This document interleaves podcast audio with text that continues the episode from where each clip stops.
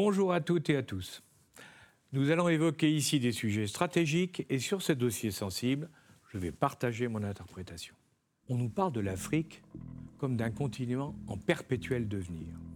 Riche en matières premières, il va connaître une croissance économique moyenne de 7% par an pour les 30 prochaines années, soit un développement équivalent à celui de la Chine durant la période précédente. D'un autre côté, les problèmes de gouvernance étatique et les conflits de tous ordres qui s'y succèdent montrent que tout n'y est pas simple. Enfin, la poussée migratoire africaine et les difficultés d'intégration qui en résultent inquiètent les pays du nord de la Méditerranée. L'Afrique étant compliquée, en parler est difficile. Quand on ne fait pas l'effort de rentrer dans sa réalité, pour la comprendre, dans sa diversité et ses non-dits.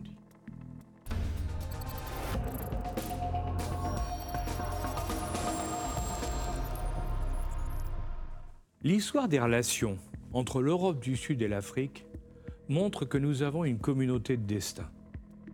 Nos intérêts sont liés et nous avons tout intérêt à contribuer sous une forme ou sous une autre au développement économique africain, car c'est un marché pour nous comme nous sommes un marché pour eux. Une de nos erreurs fut de ne pas le comprendre et l'intégrer lors de la création de l'Union européenne.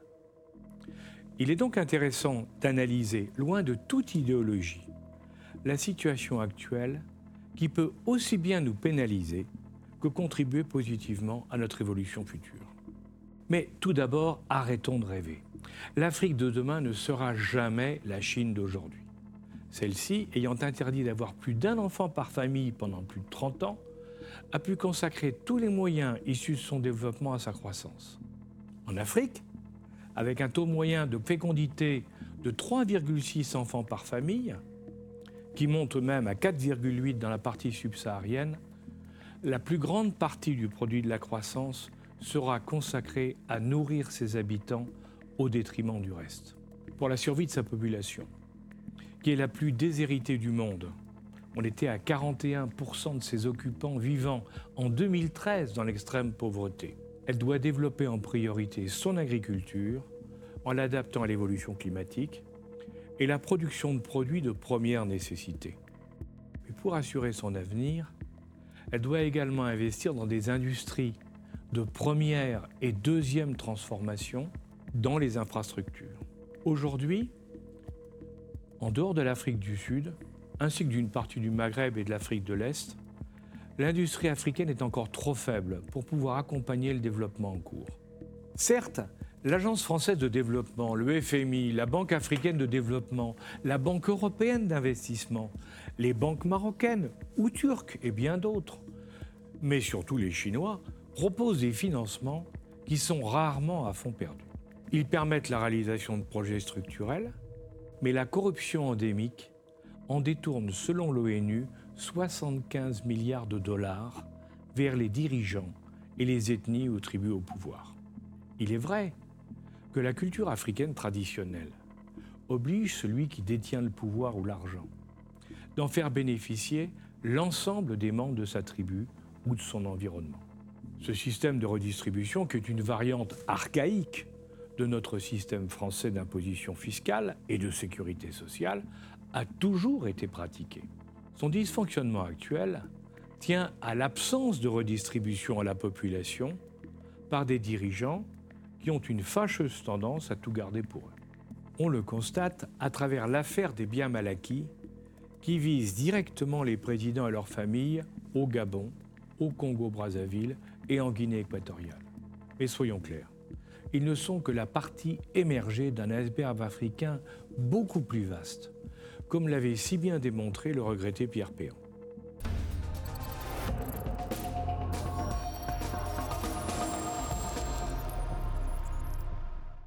Indiscutablement, les pays occidentaux ont favorisé cette dérive en encourageant le maintien au pouvoir de politiciens de plus en plus âgés pour assurer la stabilité des pays et des sous-régions. Savez-vous que ces vieux sages ont en moyenne 10 ans de plus que les dirigeants européens? Sont-ils capables de comprendre et de gérer une population dont 40% à moins de 15 ans et qui va doubler en une génération?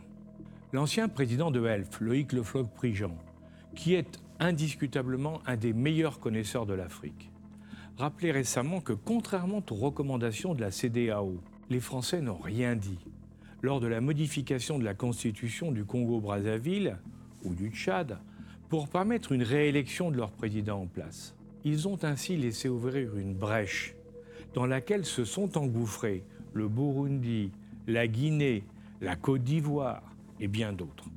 À dire vrai, en dehors de quelques pays comme le Ghana ou le Sénégal, il faut du courage ou de l'inconscience pour être opposant dans ces élections aux résultats officiels souvent discutables au regard des règles internationales. Trop souvent, ceux qui veulent agir sont marginalisés par ceux qui ont le pouvoir et craignent de le perdre. Regardez en Afrique francophone comment sont traités les opposants. Emprisonnés comme au Congo-Brazzaville, affaire du général Mokoko. Assassinés comme au Rwanda, membre de l'état-major du parti de Victor Ingabire. Obligés de se cacher comme au Togo, cas de l'ancien Premier ministre Agbeyome Kodjo. De s'exiler comme au Tchad, les familles proches des chefs Toubou. Ou rayer des listes de candidatures à la présidence en Côte d'Ivoire, comme Guillaume Soro, en dépit des injonctions de la Cour africaine des droits de l'homme.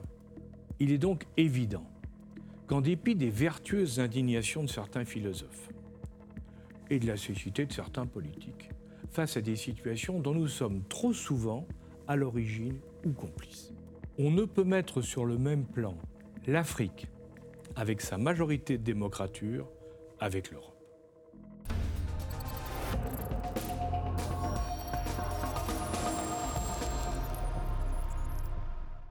Les anciennes puissances coloniales ont toujours cru que le développement et le progrès débouchaient forcément sur le libéralisme et la démocratie à l'européenne. L'état de droit reposant sur l'usage d'une copie de leur code civil et sur l'individu au cœur du système, n'avait pourtant rien de commun avec l'Afrique, où l'organisation est communautaire et le droit de tradition coutumière. Elles ont eu la prétention de croire que les valeurs qu'elles défendaient et imposaient par la force dans leur conquête étaient universelles, alors qu'elles étaient intimement liées à leur culture, leur histoire et leur système de pensée. Après la décolonisation, elles ont imaginé le droit d'ingérence qui permet d'envahir un pays au nom de valeurs occidentales qui ne sont pas les siennes, d'autant qu'il n'a pas droit à la parole.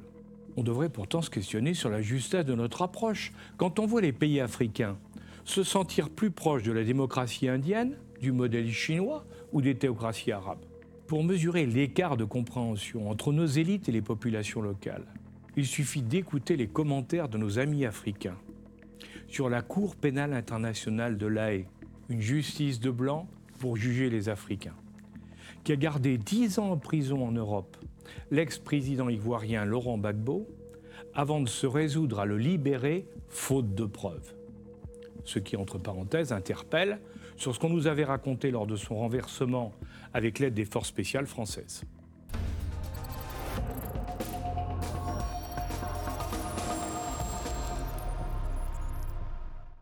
Heureusement, l'Afrique commence à prendre conscience de sa dimension globale et de ce qu'elle représente au niveau mondial.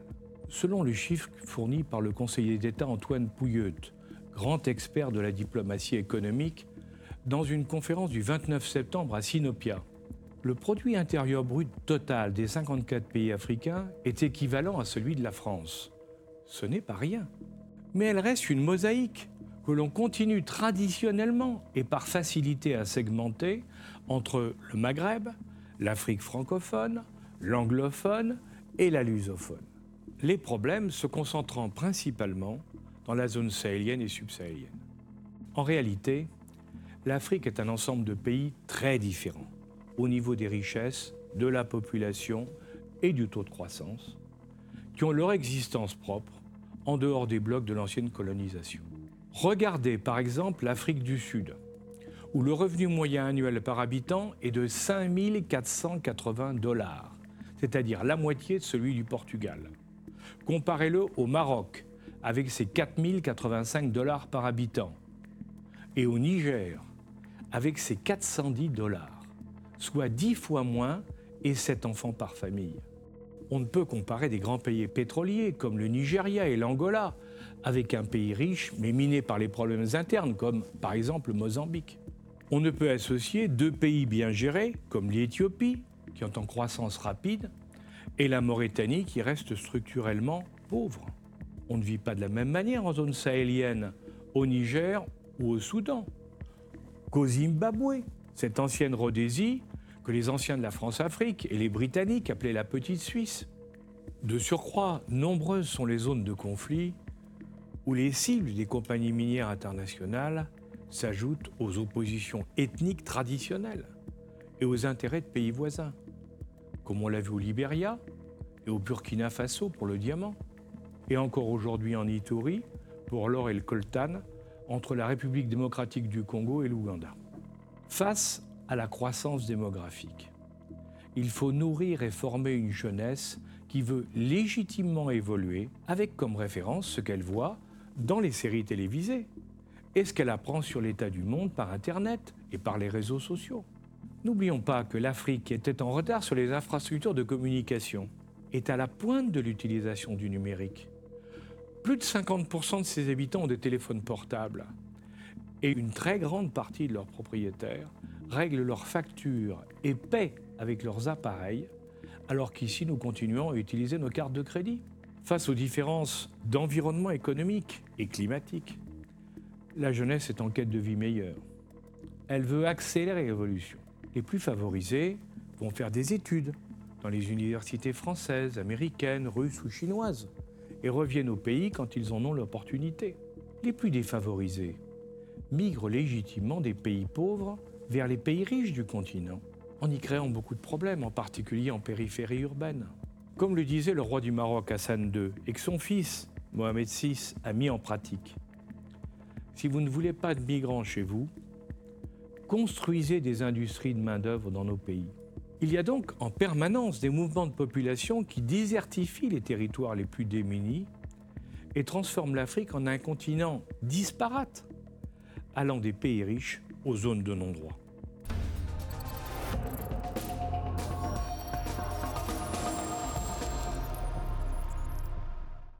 Obsédé par le chiffre brut, on oublie que seulement 10% des migrants viennent vers l'Europe. Pour atteindre ce faux Eldorado, ces hommes et ces femmes prennent d'énormes risques tout au long du trajet, car ils traversent des zones de trafic en tout genre, ou de guerre, dans laquelle ils sont exploités par des trafiquants, les mafias locales, des groupes terroristes, et enfin des transbordeurs. Tous leur font payer des droits de passage élevés ou en nature, par le travail forcé, ou une exploitation physique ou sexuelle, même s'ils ne sont qu'une petite minorité. Les migrants vers l'Europe continueront. C'est pourquoi l'avenir implique de dépasser les dogmes généreux des uns et les refus protectionnistes des autres, qui sont totalement inadaptés aux réalités de ces deux côtés de la Méditerranée. Il va falloir trouver avec tous les pays concernés une formule efficace permettant d'intégrer ce qu'ils souhaitent vraiment, mais que nous avons la capacité d'accueillir socialement. Loin du communautarisme des Britanniques, la réponse chez nous passe par l'intégration. En Afrique, il faut savoir que les routes de migration sont les mêmes que celles des trafics d'armes, de cigarettes, de produits pharmaceutiques ou de drogues. Les organisations mafieuses du monde entier ont compris l'intérêt de ces pays très pauvres et sans population pour en faire des sanctuaires où elles peuvent régner en maître en achetant les consciences. C'est ainsi que la Guinée-Bissau est considérée par beaucoup comme un narco-État et que, sans cette clé, on ne peut comprendre ce qui vient de se passer au Mali avec le coup d'État contre le président Ibeka. Notez qu'il en est de même pour la piraterie, qui, part avoir été pratiquée par les pêcheurs somaliens et érythréens, cornaquée par des organisations internationales mafieuses dans l'océan Indien, hein, est maintenant plus concentrée sur le golfe de Guinée, de l'autre côté de l'Afrique.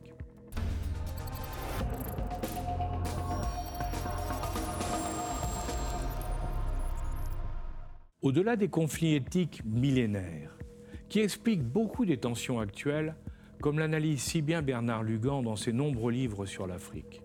Nous sommes en train de vivre dans la bande sahélienne et subsahélienne une montée de l'islamisme radical qui, d'Akmi à Boko Haram, a amené la France à s'engager dans l'opération Serval, puis Barkhane au niveau régional, Serval dans sa destruction de groupes djihadistes au Mali fut un véritable succès.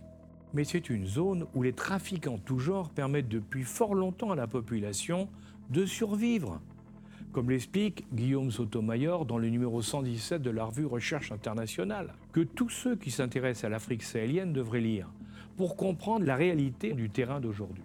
En les gênant par leurs opérations, les Français sont devenus très impopulaires.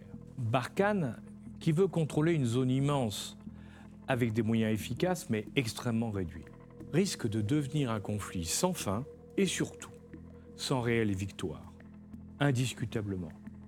Sous la pression algérienne repoussant ses djihadistes vers le sud, avec l'aide financière et alimentaire des pays du Golfe aux populations locales, le matériel militaire récupéré dans les arsenaux de Kadhafi et l'aide actuelle de la Turquie via la Libye, l'islamisme progresse bien au-delà de la zone des combats. Mais il ne faut pas oublier qu'au départ, l'Afrique était et reste fondamentalement animiste.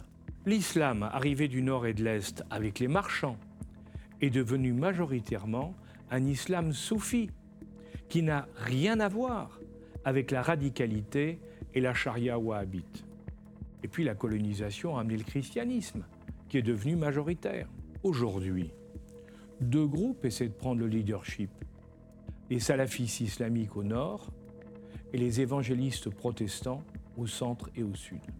À l'évidence, au-delà d'une guerre que l'on ne peut gagner, la solution au nord passe par l'amélioration des conditions de vie de populations très pauvres. Et ceci implique un effort important que les pays concernés n'ont pas les moyens de faire seuls et, pour le Mali, n'en ont pas jusqu'ici l'intention.